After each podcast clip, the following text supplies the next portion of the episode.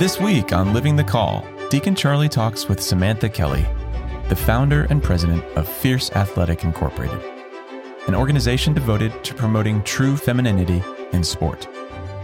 Samantha played Division 1 soccer and is currently involved in competitive rowing. She graduated with a master's in Catholic psychology and is pursuing certification in strength and conditioning and theology of the body. Deacon and Samantha discuss the importance of identity and ways to be leaven for the world in every sphere of our lives. They dive into issues athletes face today, such as same sex attraction, spiritual warfare, and pressure to perform. It was through the teachings of theology of the body in the Catholic Church that Samantha discovered what it means to be both feminine and athletic. These teachings have the power to heal, and through Fierce Athlete, she desires to share those truths with female athletes across the world. So I think being a feminine athlete is embracing who I am fully as a woman and, and looking to make a gift of myself on the field or, or wherever.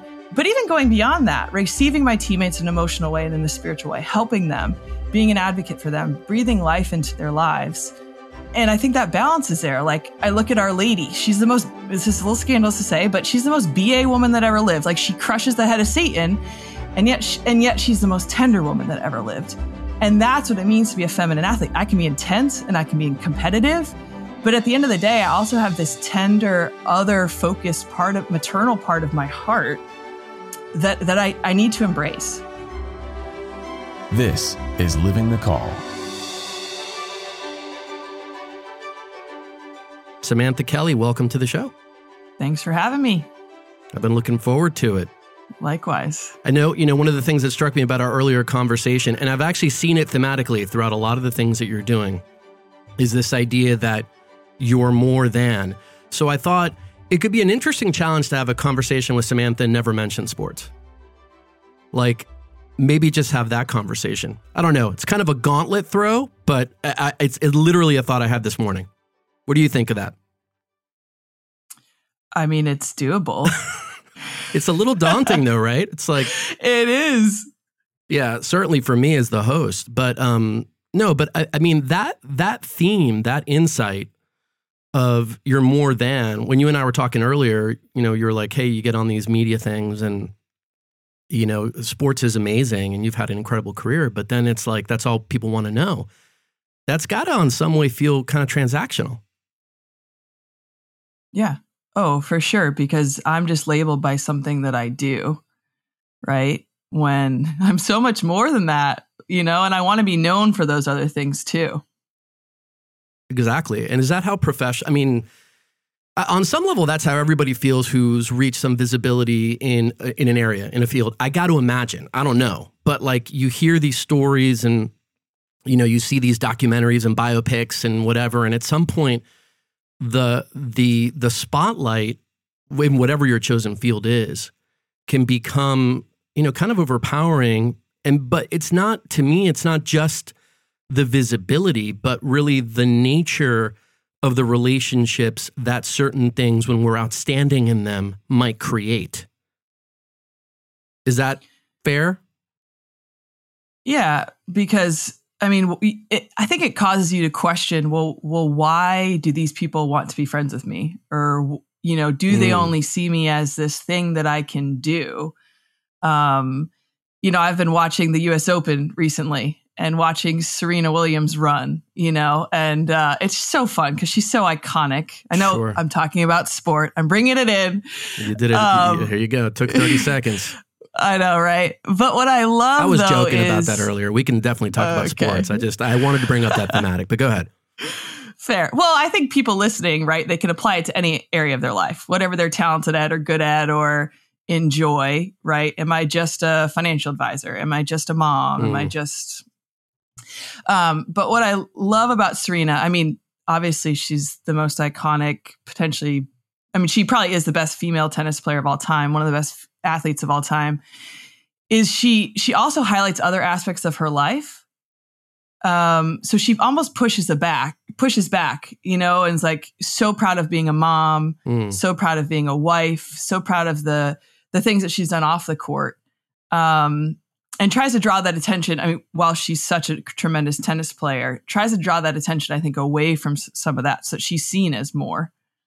Well, we're all, you know, multifaceted, integrated people, right? I mean, I think part of the challenge of the Christian life in a way is to live an integrated life made up of all of these different things. And that, you know, that's a challenge. I mean, I, am sure that, you know, I talk about code switching a lot in a context of like, you know, uh, communities. You know, if you're Hispanic or if you're black and you walk into certain spheres, you can kind of code switch.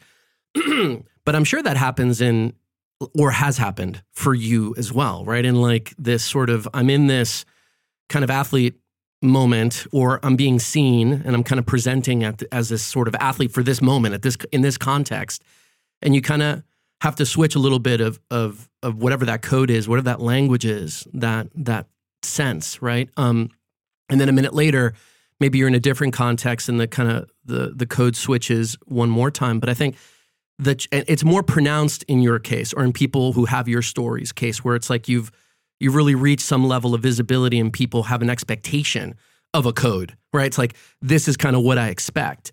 And i think we all do a little bit of code switching but i think it gets harder when you're a serena or when you're you know somebody who's got a had a very you know outstanding career in a particular field or something. But it's kind of a challenge to to, to the christian that we have to live and be all these things all the time. I mean, that, that it, happens for me. I don't know, you know, certainly in many cases. Yeah, again, it's it's fighting the labels. Um and and I think it's so important throughout all that, right? Like you're saying being a Christian, you have to be a Christian in all those spheres, yeah. right? It's not like you put on the Christian coat and then you put on the athlete coat and then you put on the mom coat or yeah. whatever. You know, it's like the, Christian is the underlying theme. And I think that allows you to stay grounded so that when people are labeling labeling you or just seeing you as an athlete or seeing you as your performance and you know whatever you do you know that your identity is rooted in Christ. You know that your worth is not in what you do or what you look like or in what others think of you. Your worth is in the fact that you are a son or a daughter of God yeah, who you, then that allows you the freedom mm. to to do what you're doing to the fullness of your potential. But but you know, then the pressure's off. You can just be. Yeah. It's kind of like discovering in a way who you who you fully are, right? Who you really are. It's it, the the more that you're able to, you know, kind of live that Christian life in all of those different spheres, you kind of more fully discover all of who you are. But at, at the same time, though, right? Because there's temptations on either side, right? We've got we've got an enemy out there. We've got an opponent to use sports vernacular, right? We've got an, an opposing team, and and and they're definitely against us. And there's like two sides of it. One side is like, you know, be this definitely live this Christian life, be this integrated person in all spheres. And then the other side is we've all been given gifts and like particular gifts and athletics or you know uh, some kind of art or music or whatever may be among those blessings that the holy spirit has given us. And like so it's the balance between heightening and you know uh, uh, bringing to the world the benefit of those gifts but doing it in a way that is not sort of you know I- creating an, an idol out of that particular you know gift or uh, or attribute that we've been given. Mm-hmm. Well, I think it's separating. You know, I'm not loved because of this, mm. right? But God loves this about me. Like that's how He created me. And and I always tell you know the people I work with, and I think this again applies to any sphere. The fact that you're a daughter of God and you know that your response shouldn't be, well, I'm a daughter of God, so I'm loved no matter what. So I don't really have to try hard or I don't have to use my gifts. Yeah. That's that's false, right? Because no, you've been given this. Well, first of all, we've been given our salvation, but but secondarily, like you've been given this incredible talent. You better be using that to the fullness of your potential, Amen. not cutting corners, right? Um, practicing, using it, using it for for God's greater glory. All these things but I'm always telling my athletes like people should watch you play and know that you're a Christian without you ever saying anything. That's awesome. Because of how hard you're working, yeah. because of your attitude. Um, so again, when it's the underlying thing, I think it gives us the freedom to shine properly. Yeah, I love that. I can't help but to think of St. Paul with what you just said, which is like, first of all, this idea of being co laborers or co workers with God, right? It's like we don't, he didn't have to make it that way, but he did It's like you have to actually do your part of things. And then the other part is also St. Paul when he's like, forget if it's the Galatians or the Ephesians. I always get these Greek cities confused. I don't know how you are if you're good with it, but but like when he when he talks about how um, those who don't do their part like shouldn't participate, like th- th- those who don't work shouldn't eat. Like he's very bold about this stuff, right? Like those who don't bring to the table those things that they have should not sort of participate or feel like it's just a you know check mark. Like there's a very real responsibility that we have to kind of live these gifts out. And I love the idea of like if you're on the pitch and you're playing, like I should know you're a Christian, right? They should know you by your joy. They should know you by the way that you are, the way that you hold yourself. I mean, that's that's amazing. I I don't know how like I'm trying to think of like what I would look like doing something athletic and saying like, yeah, this person believes is a person of faith. But I get exactly what you're saying. Yeah, and I think you know, I think too, it's like, yeah, I mean, they should they should look and they should see it, um, but we also get this other end of the spectrum where, you know, an athlete discovers their faith and they'll they'll shy away from certain environments, and I get that, right? We have to you know be careful of the situations we're putting ourselves in, but I've heard of a lot of athletes. They're like, oh, well, I quit my sport because I wanted to concentrate on my faith more or I mm. quit that team because it was too toxic. I get that. There's a certain level of when things are toxic, you need to protect your soul and you need to to, to get out. However, these are the spheres that we're called to evangelize in. Yeah. Right? And and you might be the only practicing Christian or Catholic on your team, but that doesn't mean you should run from it. That means you should I mean you should be rooted and have proper support elsewhere, but that then becomes your sphere of influence and your your means to then evangelize. Do people ask you that from time to time? Do they go like, "How are you able to kind of live in the sports world? Look at all the stuff that's going on." Do people like challenge you that way sometimes? Oh yeah, I mean, you get uh, unfortunately a lot of you know Christians and Catholics kind of viewing sport as dead, mm. you know, or well, you know the the term you know Sundays for football, like they're like, well, we should just not play sport or we should kill sport or we should not participate. And I get it in some regards, but again, like we're not helping those people mm. if if we're just separating ourselves from the environments where others are and where they're at and meeting them there. So I do challenge them. You know, I, I had a guy recently just say to me, you know, he was a you know college athlete and he's like, I won't let my kids play sports because of how toxic I, I saw the environment. And part of me, my heart broke, and I was like. Mm that's you reacting out of fear rather than equipping your kids to go into that environment with good support. And I and I get it. You have to discern some circumstances, um, but helping them be lights in that and to avoid the pitfalls that you fell into. I think there's a lot of that. I, I, I get that every time I mention to somebody in a Catholic circle or in a conference or whatever um, that I live in LA. I get that a mm. lot. People are like, "How do you do that?" And I was, you know, or I could never live there or whatever because of either reality, and there is some weird stuff out here, obviously, but or this perceived notion that somehow it's this sort of post-apocalyptic, you know, kind of um, place from a moral standpoint. Um, and you know, my response is like on some level, very similar to what you said, is like we're kind of called to be the leaven, right? Somebody's got to, you know, try to do their, be- their best to live that life here because, you know, how else are is somebody going to potentially hear about this message? And then I'm also very sensitive about, I don't know if you found this in, in, in your work with athletes, but you know, oftentimes we have this sense that it's a one way street, right? With the gospel, like, hey, you know, using sports, right? That guy who doesn't want to let his kid play, and your thought is like, well, wait a minute, this could be the only Christian that the, that team gets to experience, and who knows what the what the effect could be. But I feel like sometimes we forget that God also uses, you know, sinners, and I'm using air quotes, sinners and other people to form us too. Like, even if we're sharing the gospel and they're receiving it, we're still being formed by that process, right? So, like, I always find that kind of sad when people say that. Like it's it's a little bit of a heartbreak. And I get not everybody should live in LA or New York or not everybody should be a professional athlete. Like I get that. But but there's some kind of sadness in that because we are called to be kind of out there, right? And putting ourselves out there. Um, and uh, on some level, in some ways. I I love that. I love that point and it's so true, right? We're all made in God's image and likeness. and every person reflects God, you know, and so we have the capacity to learn from them. I, th- I think on both ends of, uh, of the spectrum, though, like it'd be easy to say, oh, well, I'll, I'll just learn what not to do. Yeah. I'll learn the ways not to act.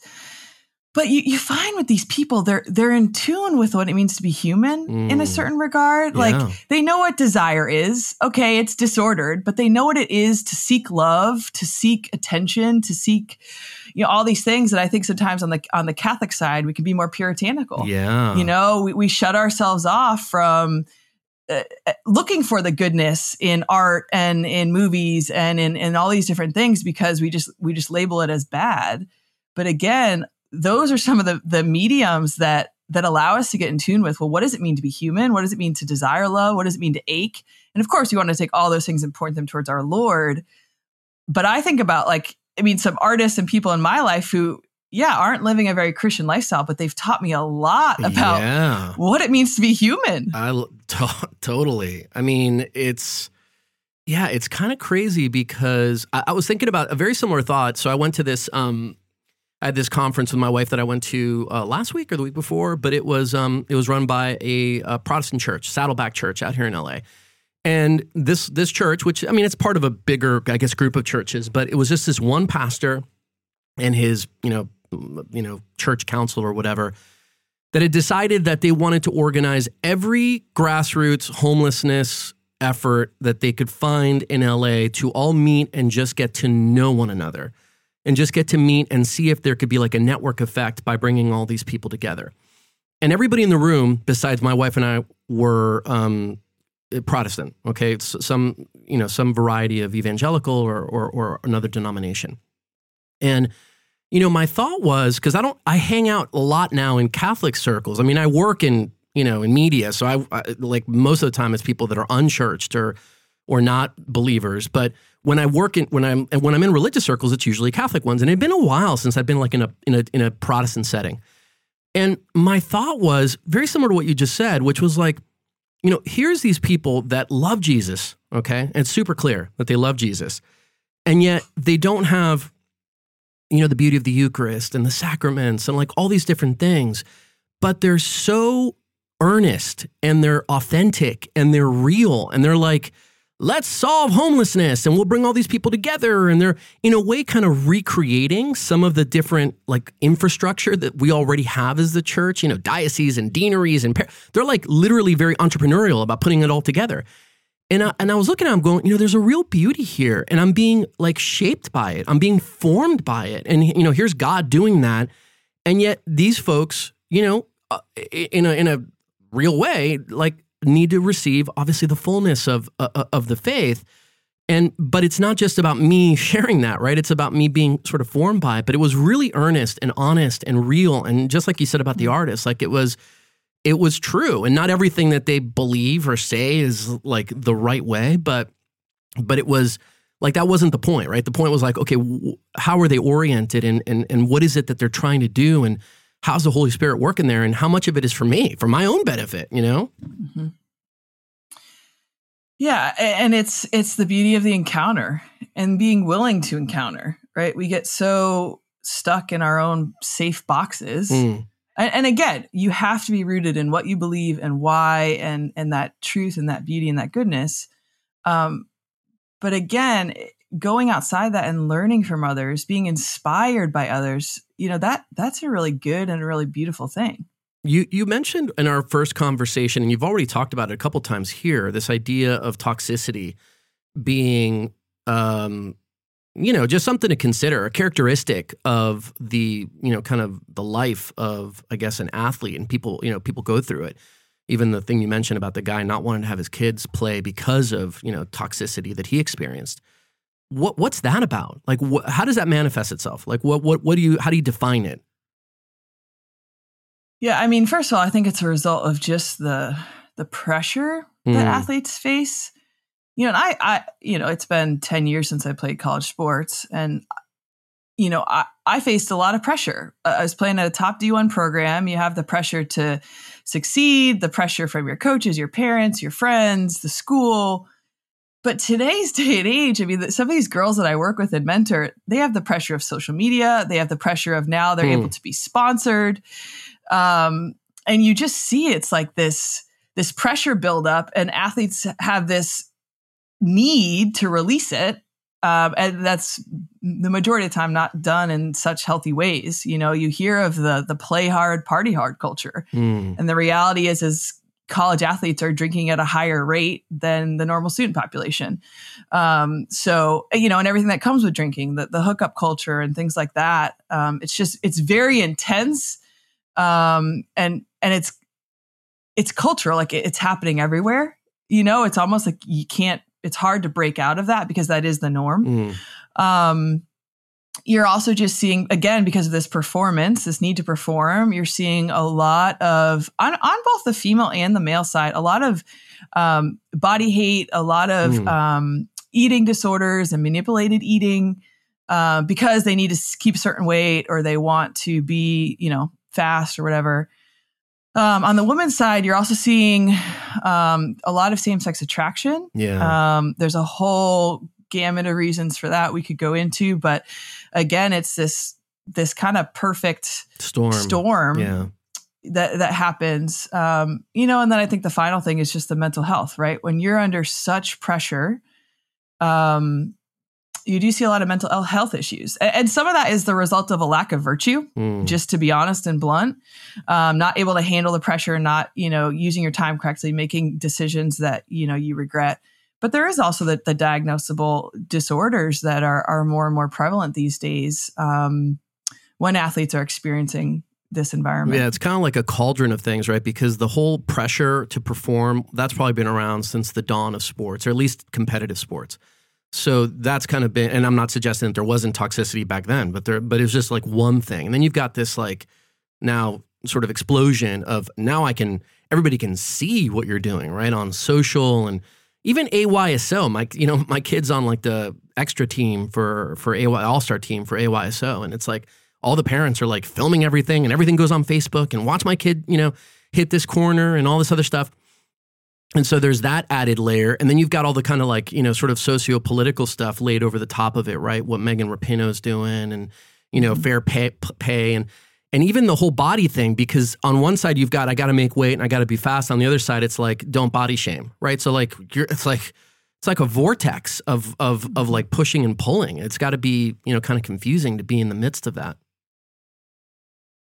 Yeah. And it's, you often find it's like you just said, it's not just one thing you know um, it's all these different pressures and all these different factors that are leading to, you know to these athletes really spinning yeah. and, and not knowing where to get help and then you have the added factor of athletes don't know how to be vulnerable or they're under a microscope so they can't be. And so everything is internalized. And all the image uh, and likeness stuff too right? And now with college sports you can get paid and like you said sponsored. I mean that's brand new pretty much.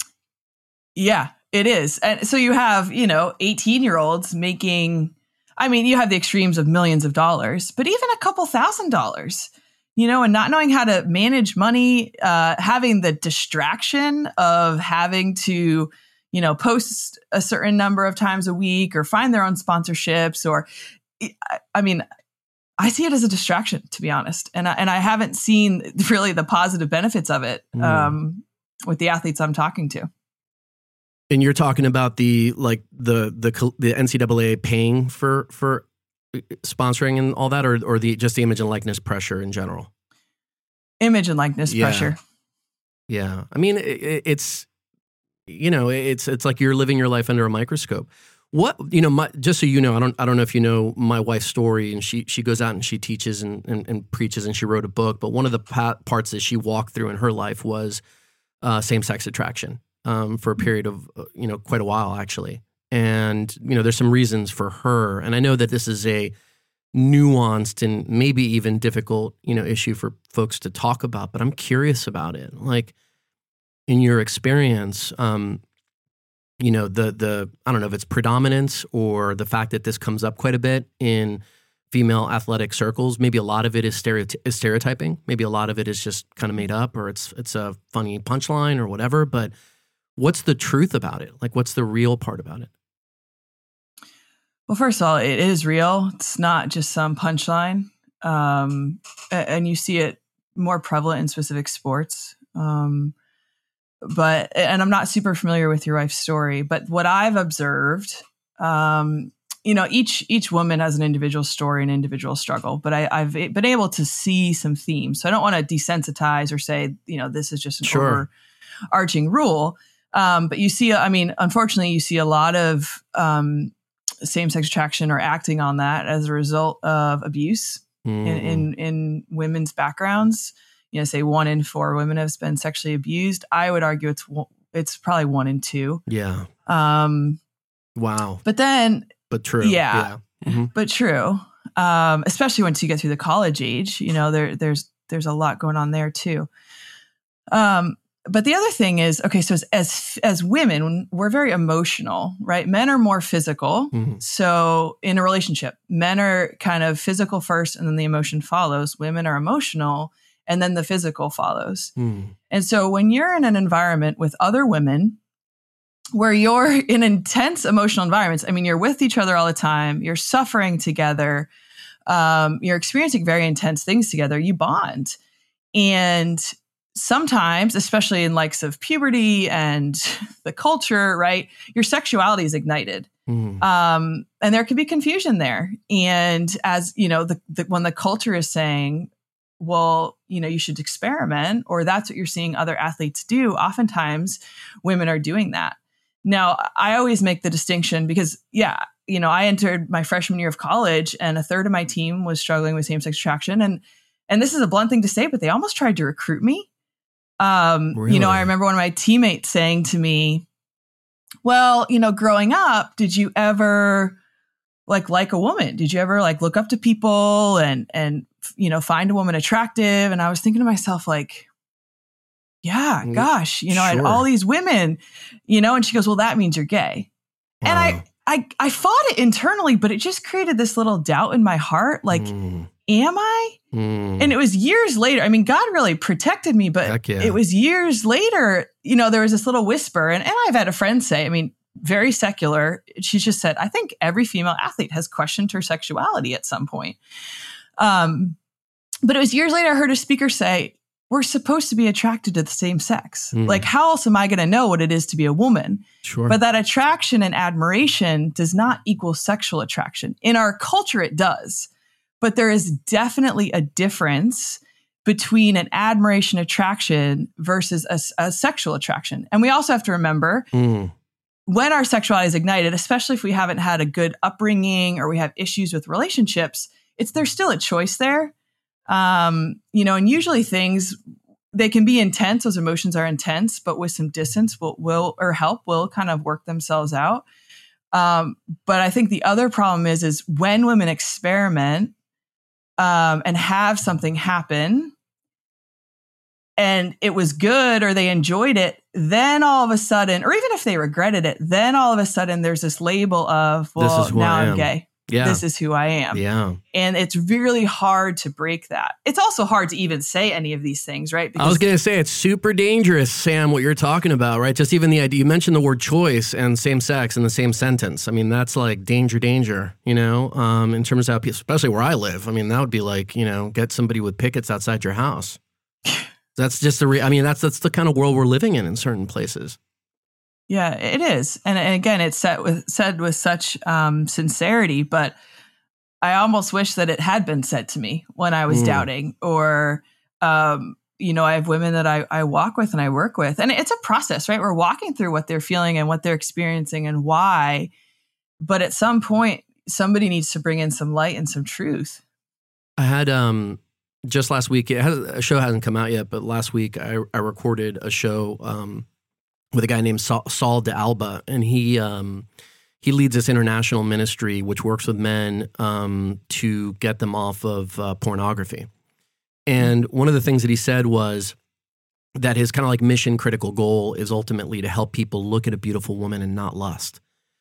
And when what, what you're talking about with have you ever looked at a woman and like been attracted, right? As a woman, been attracted to? Well, sure, because there's, you know, there might, it's beauty or the virtues that I wish to embody or the way that she did a particular thing. Like all of those things are right and healthy and good. And I can say the exact same thing for me, by the way. Has there been a guy who at that age coming up, I looked at him and was like, wow, that guy's cool. You know, he's good looking. He speaks well. He's athletic. He, you know, uh, you know, behaves in a way that is um, charismatic. Yeah, but the line there is all the admiration of that, but then not having that be disordered into like a sexual desire and the and the kind of gating item, the thing that would slow that, in, in my personal experience, I'm you know obviously older than you are, but in my personal experience coming up was the fact that the culture wasn't as much saying, "Oh yeah, come on in. This is great. In fact, like you should be this. Everybody should be this." That's that wasn't the case for me. But it feels like for me that that kind of gating item where that kind of break is sort of off a little bit now or maybe entirely now where it's you know as you have these thoughts of of modeling and emulation and and and and attraction w- w- there's nothing wrong with that being attracted to beautiful you know things it's how god built us but there's nothing to go like hey hey hang on pull the brakes and go now we're kind of and i'm talking culturally there's nothing obviously the faith is clear about this but like culturally there's not much to say wait a minute it doesn't necessarily have to go into this realm. And even if it does go into this realm, it doesn't mean it's forever. I think both of those things are kind of like they fell off the track. Mm-hmm. Yeah, it's uh, you know, and when you look at you mentioned before, like a Megan Rapinoe, or you know, I mean, her and Sue Bird, they're the face of women's athletics right now. They're a dating couple, you yeah. know, and so these young women, when they're looking at these these people that they admire, they're almost being given permission and encouraged, I think, in a lot of ways to act this way or to, or to try something. And, and that's, yeah, that's tough and that's destructive. I mean, and uh, just another point about your guest last week. I mean, I think it's 40%, but it might be more now. Your guests would know of women struggle with a pornography. Yeah, addiction. we talked a lot about that. I was blown away by it because I honestly I was totally ignorant about that. Yeah. And so that leads to a lot of confusion too. One, because pornography is so violent these days yeah. that women are like, I don't want a part of that. And two, if there's um, homosexual pornography, women, just how we're designed, we can be stimulated by that. And so there's then a confusion of like, well, why am I why am I attracted to this? Oh, I must be, you know, this way. And so that just adds a whole nother um, confusing factor. Yeah, my buddy's producing a uh, pornography documentary. Actually, he's al- he's already shot it. It's done. But one of the main protagonists, you know how these docs like feature particular characters throughout the whole doc, right? But one of the characters is a woman. The protagonist, not characters. Mm-hmm. One of the protagonists is a woman.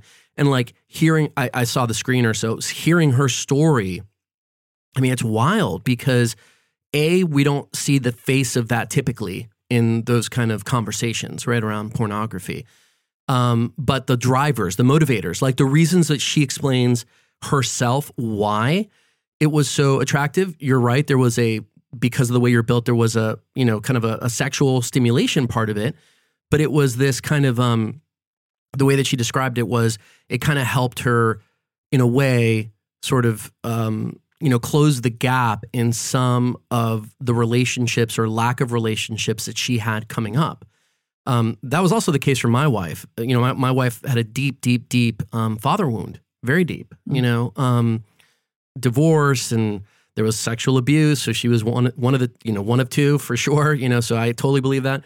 But it was this sense of um, you know, kind of trying to solve for that chasm in this way. Uh, in, that particular way, and that was one of the big sort of drivers. But yeah, I mean, I I like I had not put together the idea of you know women struggling with with that um, with that situation. I, I like I viewed it almost exclusively as a male thing, and it isn't.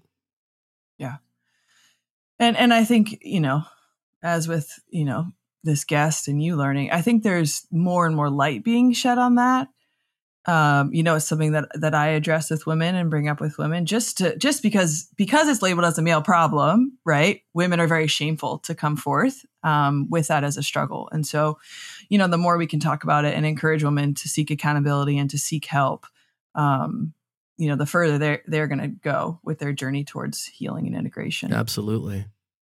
Sam, what are the what are the main things that when you do the work that you do with Fierce, which by the way we we should talk about the name, but um, w- when you do that work, like what are the things that you consistently find people go like the moments of like an insight or maybe the the the themes that you run into most often? Mm-hmm. Sure. So, I mean, we always start with the the issue of identity. You know, before we can start talking about any of the things that we just talked about, um, we talk with women about the fact that you know they are more than all these different things, right? They're a daughter of God, and, and what I say to them is, you know, you could sit in that chair for the rest of your life, or you could go on and become the next Olympic gold medalist, and God would still love you the same. Mm. And so, just having them helping them learn that that they're just loved and they're accepted how they are and for who they are i think it's just key i mean that you hear it oh i'm a daughter of god i'm a daughter of god but but helping them internalize that um, treating them in a way that that communicates that but helping them internalize that first and foremost is is just the foundation Man, that should be just step one for every apostolate, right? I mean, that is literally the definition of the charisma, right? It's like you were made wonderfully by a God who loves you, and you've got a super special mission, like that only you can do. Like you are, Mhm. and, and and and no matter what you know you do, you're still loved as much. Like that is like ground zero of you know the the gospel experience. At least it should be. Yeah, and, and one of the things I love saying to women most is, and- and I hadn't realized this, but okay, so we're made in God's image and likeness, right? And we're all unique. Like nobody has ever or will ever exist again that looks like me, has my gifts, dreams, desires, quirks. Well, if, if we're made in God's image, likeness, and we're unique, then we each reflect something unique about God, Mm. Yeah, And- that's cool. and that just it, it helps women realize, right? Because we're we're in a society, right, with social media and everything, where we're, we're always trying to be someone that we're not, or we're trying to um, hide behind certain facades or fit in. And again, helping them realize their daughterhood or their sonship um, helps them to just accept themselves, right? And then they don't act out in these these other ways as much because they realize where their worth is. Mm. What uh, do people when they? I'm assuming you you work with people from all walks of life, right? Or is or do do they typically come in with some level of uh, spiritual formation? It's kind of everybody, right? Yeah. So, I mean, everything we preach is is based off the truths of the Catholic Church, Mhm. um, and I'd say the majority of our following or women that we work with are Catholic or Christian, so have a you know some level of foundation. Um, but yeah, we really reach women's women of all walks of faith, um, or just life. Because if you're speaking to a team, you know, even at a Catholic or Christian school, not all the the, the girls are going to be um, practicing or even f- of any faith. Sure. Um, so, but even like a truth like that, you know, helping hopefully them realize that there is a higher power, but but that they were designed uniquely, Mm. you know, and that they are unique. Like I don't ever have to say God or Jesus, but that, just the fact that you are unique and like nobody else, um, and you should love that about yourself because there's only one you. Um, I think is is a message that that sinks deep with them. Obviously, you know, I love to tie in the why, um, but I think that that's a message that everybody needs to hear. Do they? Do they? I mean, do they respond? Do, do they? Does anybody grapple with that idea and have difficulty with it? Or is it pretty much, yeah, at, at some point, like, okay, great, that's an insight and I take it on board? I mean, I think the majority kind of accept it. There's definitely some that grapple. Um, you know, and, and aren't we all still grappling with it? It's like none of us would sin or struggle or be miserable if uh, if we really fully grasp the depth of that truth. And that's a Mm. bold statement, but if we really fully grasped our our daughterhood and God the Father's fatherhood, um, would we still struggle the way we do? I, I don't know. You know, I think a lot less. Um, I think it's true. And by the way, you just described like how I was this morning when I woke up, right? So like just just like not not uh, not feeling it, not not having it. But um, you know, it's like we we're we're human and we fall and and we pick ourselves up and all of that stuff and that's part of the journey of being here, right? Being in the in the world but not of it.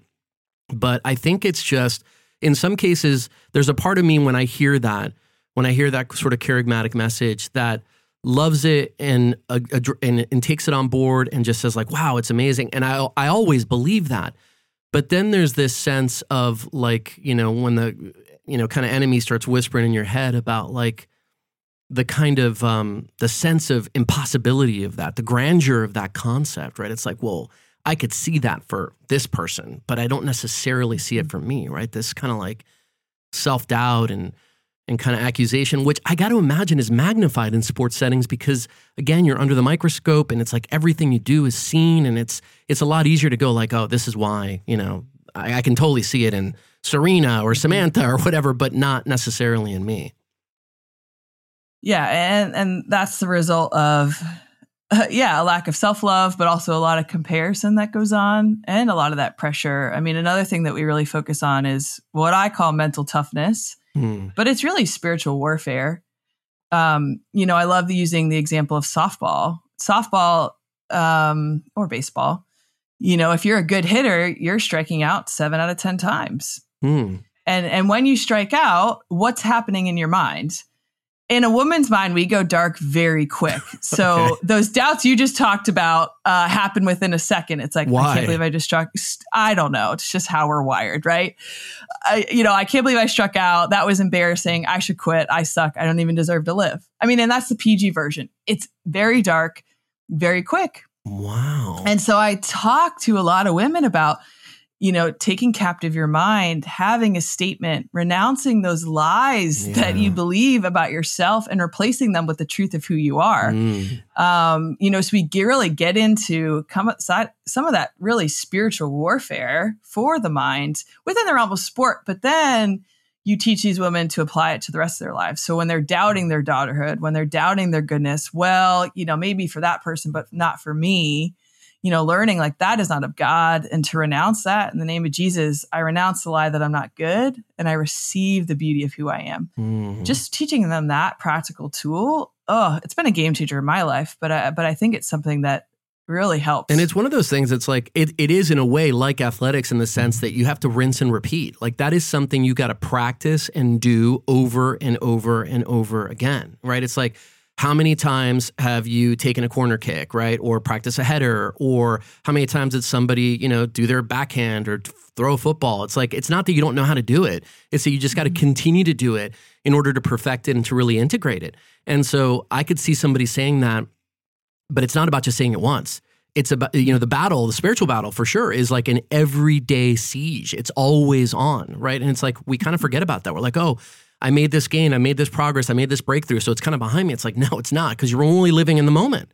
And it's like it, we're always in that in that state. So we have to build ourselves up by by this kind of constant um, awareness of mm-hmm. of what's going on. Yeah, and and the good news is that athletes almost intuit that or they're used to that, right? They're used to practicing and sacrificing and suffering for a greater good, victory, and so when it comes to some of the things that we teach them, whether it's mental toughness or prayer or whatever, they, they kind of get it. They get that, okay, this is something that I have to work at on a daily basis. And if I stop doing, I'm going to lose, right? In order to grow. Is the mental toughness also kind of an antidote for a lot of the wellness uh, issues that seem so pervasive now? Wellness in me in terms of like mental health. Anxiety, mm-hmm. depression, things like that. Is that part of the kind of prescription for that area of what's happening maybe with younger people? I, have seen it. You know, I've seen, you know, a, a girl that I work with, top D1 athlete, and she just hit a rut, you know, and she's getting more and more anxious. And I was like, hey, let's just pray through some of these things. Why not before practice, you go through these renouncings and these statements and it was and it all kind of resulted from something her coach had said to her. Um, and so we just kind of renounced that and and the pressure that that put on her. And then you know she just started she's like i i'm playing with freedom again. I just i love the sport again. And so uh, uh there's a lot again there's a lot of factors and a lot of tools and and ways that we can address wellness or mental health today. But but i think that um, this is one quite effective one. Yeah I think about the guys striking out, and you said that the women go dark pretty quick, and I'm sure that, and and like I imagine myself striking out, and like the, the very first thing that comes to me is maybe less dark in the sense of I let everybody down and the world is ending, but it's more like I'm I'm upset. You know what I mean? I'm angry, like I'm pissed. I can't wait to get back up and try it again. And but it's an anger, which also itself can become kind of a maladaptive thing to sports performance. Mm-hmm. Yeah, and the other thing is we, we talk a lot about the beauty and the importance of the body, right? Theology of the body, the goodness of the body. Um, but how that relates to performance, like when you mess up, you put your head down, right? Mm, and and shame. the physiological response is actually your testosterone goes down, which is your performance hormone, and your cortisol goes up. That's literally what happens in your body when you put your head down. So when your coach, I always tell my, oh, wow. the kids I work with, when your coach says pick your head up, it's actually helping you get back in the game because then your testosterone goes up, your your performance hormone, and women have testosterone too. Yep. And that stress cortisol goes down. I mean, it's so cool, like the body's effect on on our minds and on our performance. It's crazy too that cortisol is like addictive in a way too, right? I, I read a lot of, of studies on it in the in the corporate life of like CEOs and executives, and in a way you get kind of hooked on the sort of up and down too, which is a weird thing, right? So you're mm. always kind of looking for these high, high, high stress or like edge of your seat kind of moments but it's because you're sort of hooked on the neurotransmitter response that's going on inside your body. But I never heard what you just said, and that's wild, and it makes total sense. Yeah, yeah, and, it, and it's interesting. I, you know, I have a, a, certification in strength and conditioning, and um, I'm very against high cortisol workouts all the time, um, like these HIIT yeah. Orangetheory because again that is attributing to high stress i'm pumping my body up and it and in the long run it's it's not good for you and it's not sustainable. At, you know as a as an athlete that's the sphere you're going to run in for years. But once you retire it's so important to have a, a little bit more of a balanced workout output um, where it's not all high stress workouts. There's some longevity there's some aerobic work just to kind of retrain your body away from i mean that's also why athletes are the best, some of the best ceos right? But but retrain your body away from this just stressed state all the time because that's what it's been used to. Well that that's a it's a learning for me back to the two-way street um, that you know we we we come into these environments you know often thinking we're going to impart something to someone but it's you know god that does the opposite for your benefit. And what you just said right there i mean you, you just described me like from a from a fitness standpoint I'm pretty much always high intensity. But in, in a way, it's kind of like an extension of who I am. You know, I tend to be a very like intense person and I move quick and I'm multitasking and I've got, you know, I'm on an airplane and I'm, I'm having meetings like on the way to the airport and it's just like constant intensity. So I've sort of matched that with my workout, right? A lot of functional fitness, a lot of HIIT, a lot of all that stuff. But you just reminded me that the times that I've gone for like a, a long run, and for me, I'm not built for running. So like for me, a long run is like you know, a couple of miles, um, two, three miles maybe. But when I do that, there's this kind of like um, when I get done, the way that I would describe it is like I have like a thousand mile stare. It's like this sort of like um, it's like this eh, you know balance in the kind of chemistry set of my brain. I'm sure where ev- just things seem a little bit more peaceful, a little bit more placid, a little bit more docile, and it's and that really only happens in the typical exercises that I don't do. Like after um, you know, functional fitness or, or or a HIIT thing, I just feel like I'm like ready, let's go. Like just let's let's, you know, but but that's not always good, right? So I just learned something. Thank you, Sam. Appreciate it. there you go. You're welcome. And again, it's all about balance. If that's what you love, do some HIIT workouts. But, you know, mix it in with a long bike or a long walk or a long run.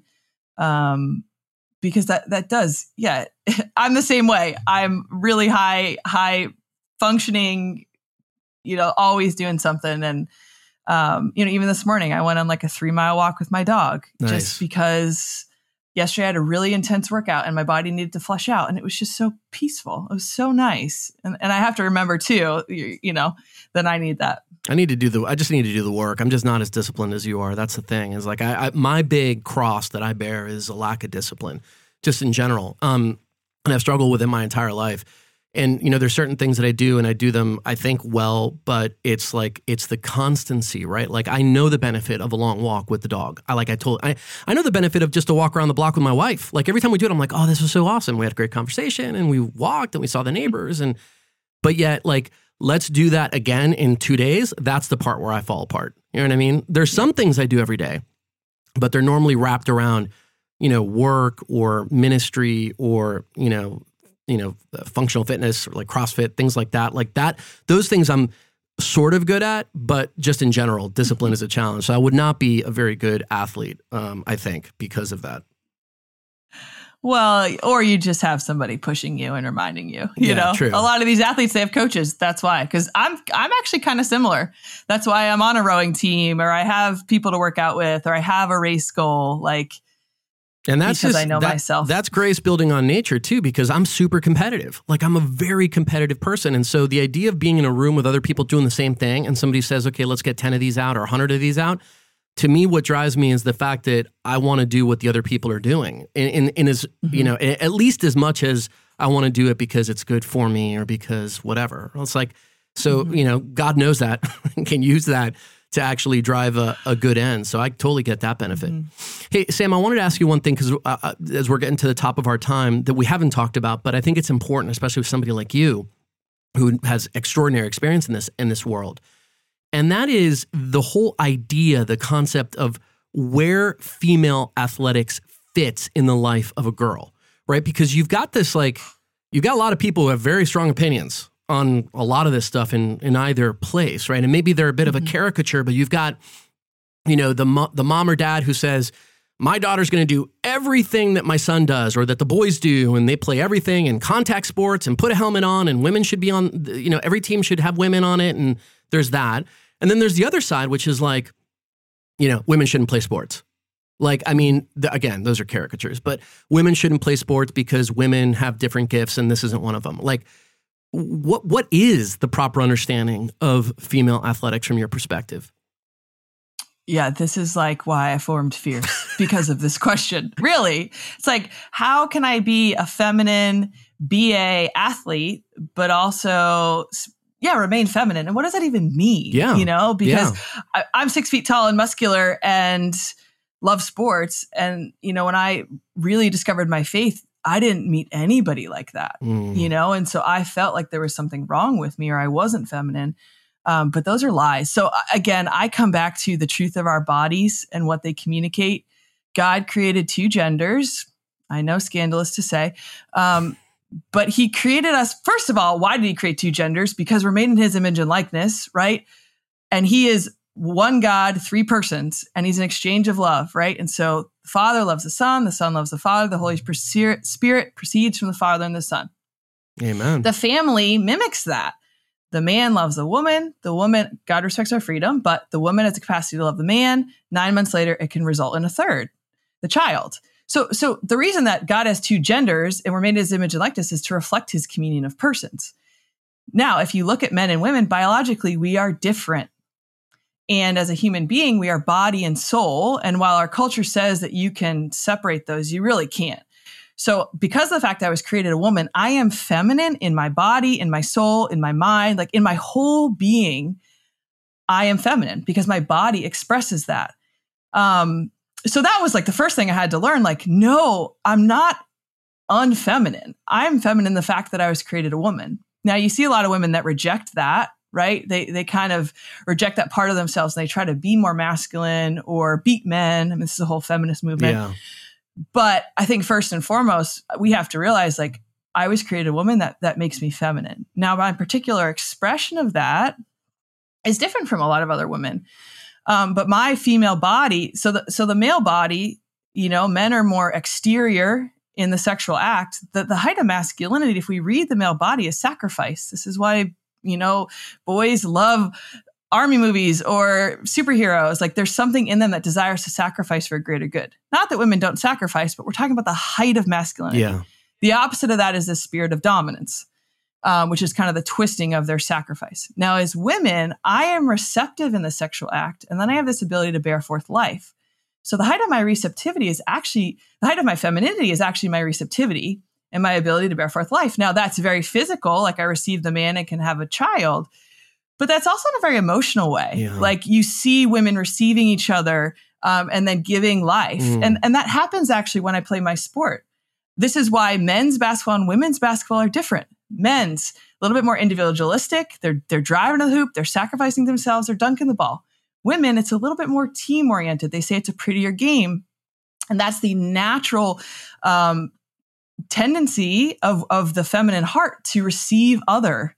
And so you, you see it, right? And um, so, so I, so I think being a feminine athlete is embracing who I am fully as a woman and, and looking to make a gift of myself on, on the field or, or wherever.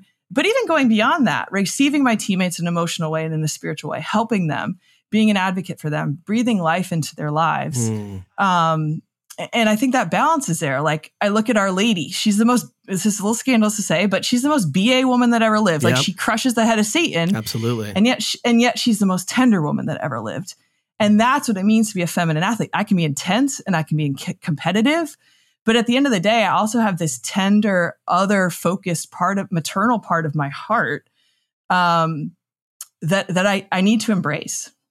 That is beautiful. And if, you know, if Fierce does nothing else but to try to communicate what you just said to a lot of women specifically, but everybody, I think that would be a home run of the greatest proportion possible. And that's awesome. And I do think that, you know, the dominant culture is certainly a ways from that kind of understanding, but that that really does contextualize properly like the way that we should view all these things. So if I'm a dad and I have a daughter and the question is like, well, am I going to put her in athletics? You're like, absolutely. But in this, my goal should be let me teach and form her in this way to fully understand the height of her femininity so she can bring that to that gift and that reality to whatever she ends up doing.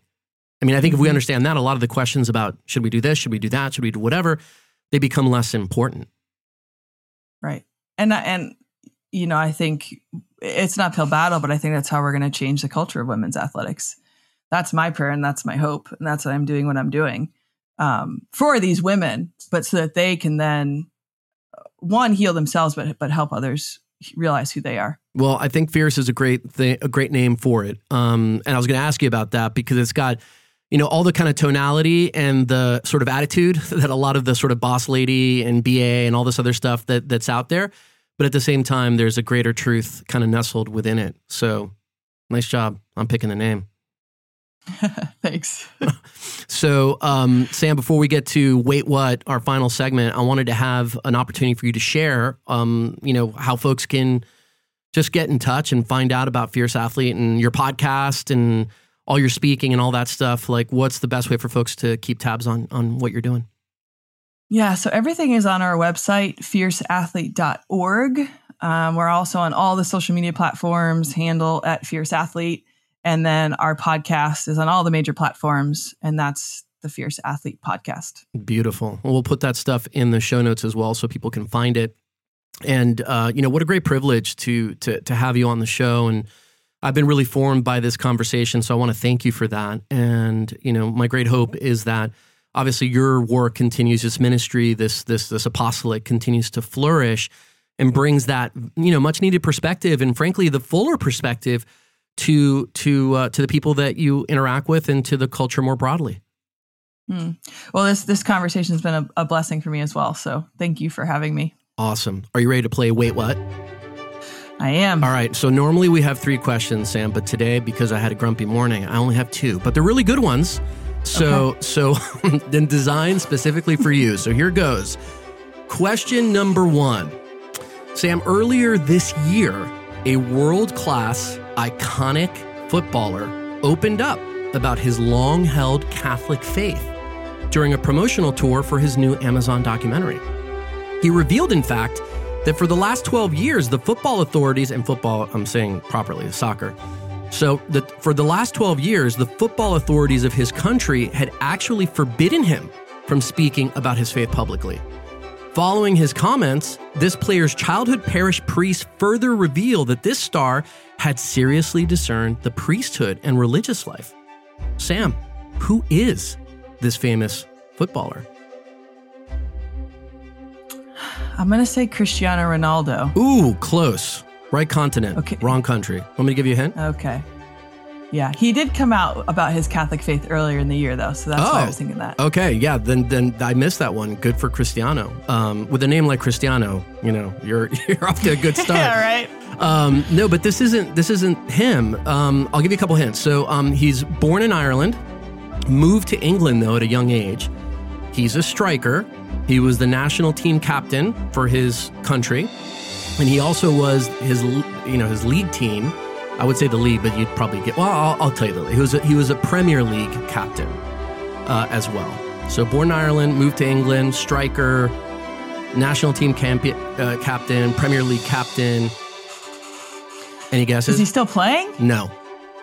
Wayne Rooney? Yes, you got it. Look at that. Wow, I Absolutely. didn't know that. Yeah. I love him. He's a brute. Yeah, he's. Um, I guess he's the. Is he the GM of uh, the DC uh, MLS team? I think he's. He, he. I think he might be. Yeah, he's. Yeah, if, if not, then it's he was most recently somewhere in that vicinity. But um, but yeah, yeah, he's great. I still remember. Um, I think it was a World Cup. Um, I think it was an Adidas. Was he Adidas or Nike? Whatever brand he was, but there was this just funny as all get out spot that they um, created where he's like, you know, he has this. He's like has this moment where he misses a tackle and like the country turns against him. He they, they, they show him like he was all on his ascendancy. Then he blows it in the World Cup, and then he ends up in a trailer, basically eating like beans out of like a you know like a stovetop thing. And then then you know the the commercial goes back and shows he actually makes the tackle and everything flips around. It's just it's super funny. I think it was for 2010 or 14 World Cup, but um Oh, that's hilarious. yeah. Anyway, Wayne Rooney. Yeah. So good job. All right. Nice rebound. Um, all right. Question number two. Sam, most folks know the third century patron saint of athletes, Saint Stephen. His strength and stamina, courage and perseverance are some of the qualities that make him a fitting patron for athletics. But what most folks don't know, however, is that there are a number of other saints who are patrons of specific sports. One of those specifically is Saint Lidwina, a 14th century Dutch woman who is the patron saint of blank. Oh, I have never heard this one. Well, think it's very personally made for you, so if that gives you a hint. It's patron saint of blank, and it's a specific sport. Soccer? Nope. I'll give you one more guess. It's tied to you. For me. Yes. Rowing? No. Ice skating. I know you played ice hockey, right? Did I get I that did. wrong? Yeah. Yeah. No, you got that right. Yeah, so she is the patron saint of ice skating. Apparently, she was uh, as a teenager. She had she fell and broke a rib while she was skating with girlfriends in Holland, and her injury kind of set in, and she ba- basically never fully recovered, but became disabled, and in that disability had. You know, developed a devotion to the Eucharist, had visions. She was shown heaven and purgatory. There were all these miracles that were reported at her bedside and she continued to fast and report visions until she died at 53. But yeah, she suffered this injury while ice skating, and so now she is the patroness of ice skating. That's awesome. Yeah. I got to get to know her. Saint Lidwina from Holland. Yeah, there you go. So that's what I've got for you today, Sam. Unfortunately, there is no question number three. Usually there's a time machine question, but I will ask you this. I think I have a name picked out for this episode already. But if you had to name the episode, what would you name it? Oh. And you can default to what I was going to call it if you if you if you don't have a, any guesses or any thoughts. I mean, my thought was you are more than. Yes! That's, the, That's literally what I wrote down. Literally what I wrote down. that's where we started. That's amazing. So I love it. Yes. do it. You are more than awesome. Sam, thanks again for being on the show. What a great privilege. Uh, and if you are listening to our voices, that means it's time to subscribe. Please share this episode, share this show with someone, maybe somebody who's actually living in this kind of athletic universe and is looking for a way to more fully understand the gifts that God has given them. Do that, and we'll see you all again next time on Living the Call.